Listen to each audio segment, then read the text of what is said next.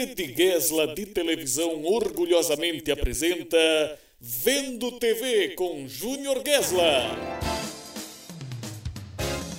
Um podcast sobre notícias, comentários e histórias de televisão.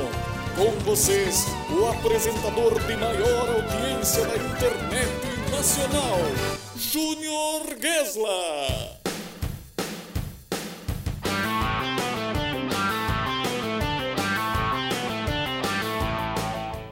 Olá, esta é a Rede Guesla de Televisão e você está vendo TV com Júnior Guesla. Sejam bem-vindos em mais um episódio aqui do nosso podcast, episódio número 5 dessa segunda temporada. Hoje para falar desta grande fera que aqui está na televisão falando com vocês, e eu quero conversar com todo mundo que está chegando por aqui no Spotify, plataformas digitais e também no nosso YouTube através do Vendo TV com Júnior Guesla aqui na Rede Guesla de Televisão. Muito obrigado pela presença. Vamos começar falando sobre o Faustão na Band, toda essa expectativa que rolou ao redor do programa desde que o Faustão saiu da Globo em agosto de 2021. Já faz quase um ano, gente. Olha como o tempo passa rápido, né? E ficou uma expectativa muito grande sobre como seria esse programa do Faustão dentro da Band e toda a equipe que foi pra lá pra se movimentar e criar esse programa. No primeiro momento houve um entendimento de que o programa manteria no domingo da maneira com que sempre foi, né? E pra manter esse público também, só trocar de canal e ter o Faustão ali nesse horário em outro canal. Com o passar do tempo, houve um entendimento da Band também de que ter o Faustão no casting seria uma oportunidade de turbinar o horário nobre, né? De colocar uma atração no horário nobre que de fato conseguiria elevar os números da Band para outro patamar, e foi o que aconteceu de certa forma, né? É o que temos para discutir neste episódio de hoje. O Faustão, quando estreou na Band lá em 17 de janeiro, ele ficou em segundo lugar, 9 pontos de média. De média não, mas chegou a bater 9 pontos, ficou em segundo lugar isolado ali, conseguiu capitalizar uma grande audiência. Ou seja, muita gente sabia que o Faustão estava na Band e migrou junto com ele neste primeiro dia do programa, no dia 17 de janeiro, para assistir o Faustão na Band, essa estreia aí depois de 32 anos na Globo. O fato é que eu me lembro de pensar, logo que foi anunciado que o programa seria diário, que haveria uma dificuldade de manter esse padrão diário por muito tempo. Ainda mais que o programa tem 2 horas de duração, né? 2 horas diárias de duração, de segunda a sexta, são 10 horas de Faustão na Band por semana na Band, né? E o principal objetivo disso tudo era justamente trazer mais anunciantes, conseguir vender comercialmente esse programa de uma forma muito mais consistente, né? Com a própria característica do Faustão de atuar junto ao mercado publicitário de uma forma muito forte, muito consistente, sempre ao lado das marcas, e conseguir trazer para as marcas essa credibilidade que ele construiu durante tantos anos à frente do Domingão do Faustão, e com o sucesso que sempre foi o Domingão do Faustão comercialmente também, o retorno que sempre deu para as marcas. E a Band, inteligentemente, até certo ponto, decidiu utilizar esse recurso de ter o Faustão no casting para conseguir também ter esse prestígio maior junto ao mercado publicitário, porque é fato que o Faustão iria aumentar a média do horário na Band, que tinha o Show da Fé por mais de 20 anos. Para vocês terem uma noção e lembrarem disso, né?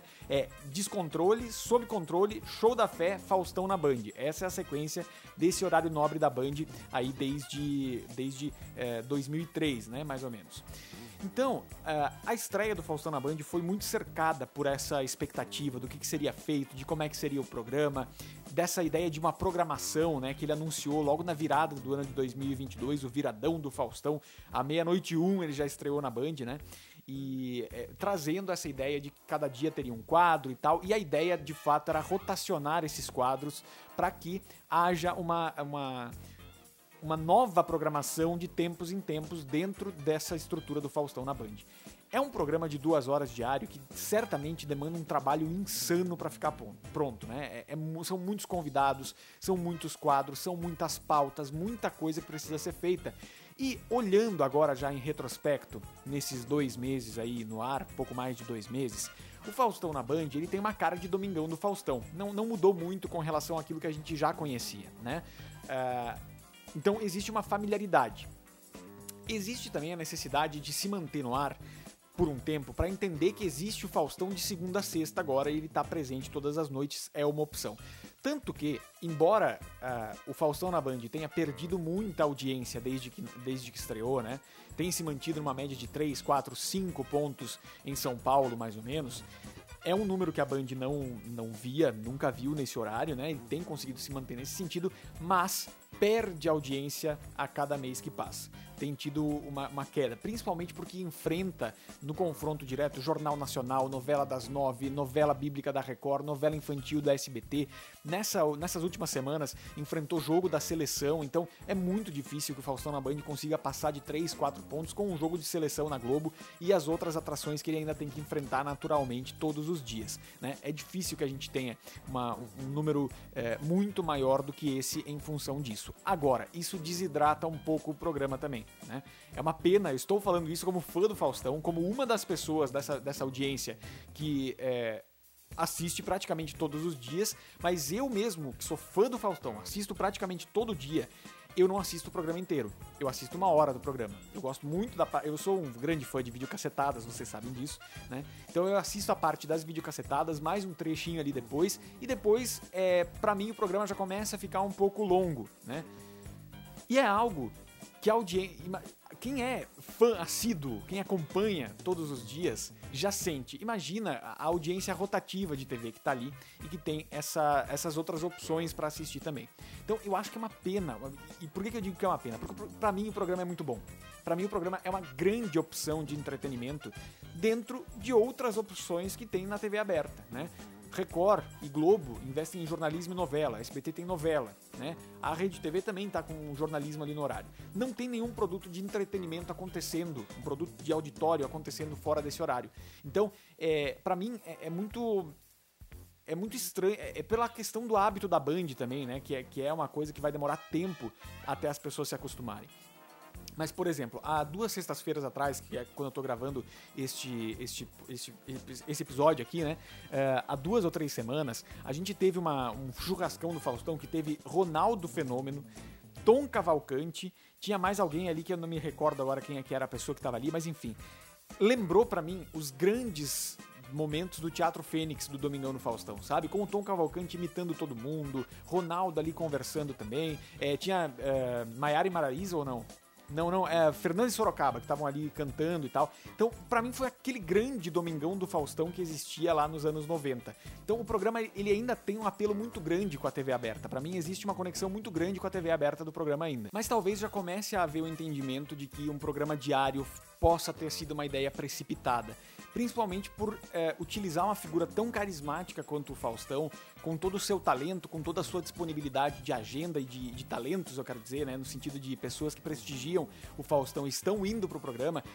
É muito louco a gente imaginar que existe um casting de Globo rodando na Band atualmente e que isso não passa de 2, 3 pontos de audiência mais ou menos, né? Então realmente reflete muito o hábito do brasileiro com a Globo e principalmente as pedreiras que o Faustão na Band pega para enfrentar diariamente de segunda a sexta na televisão brasileira, né?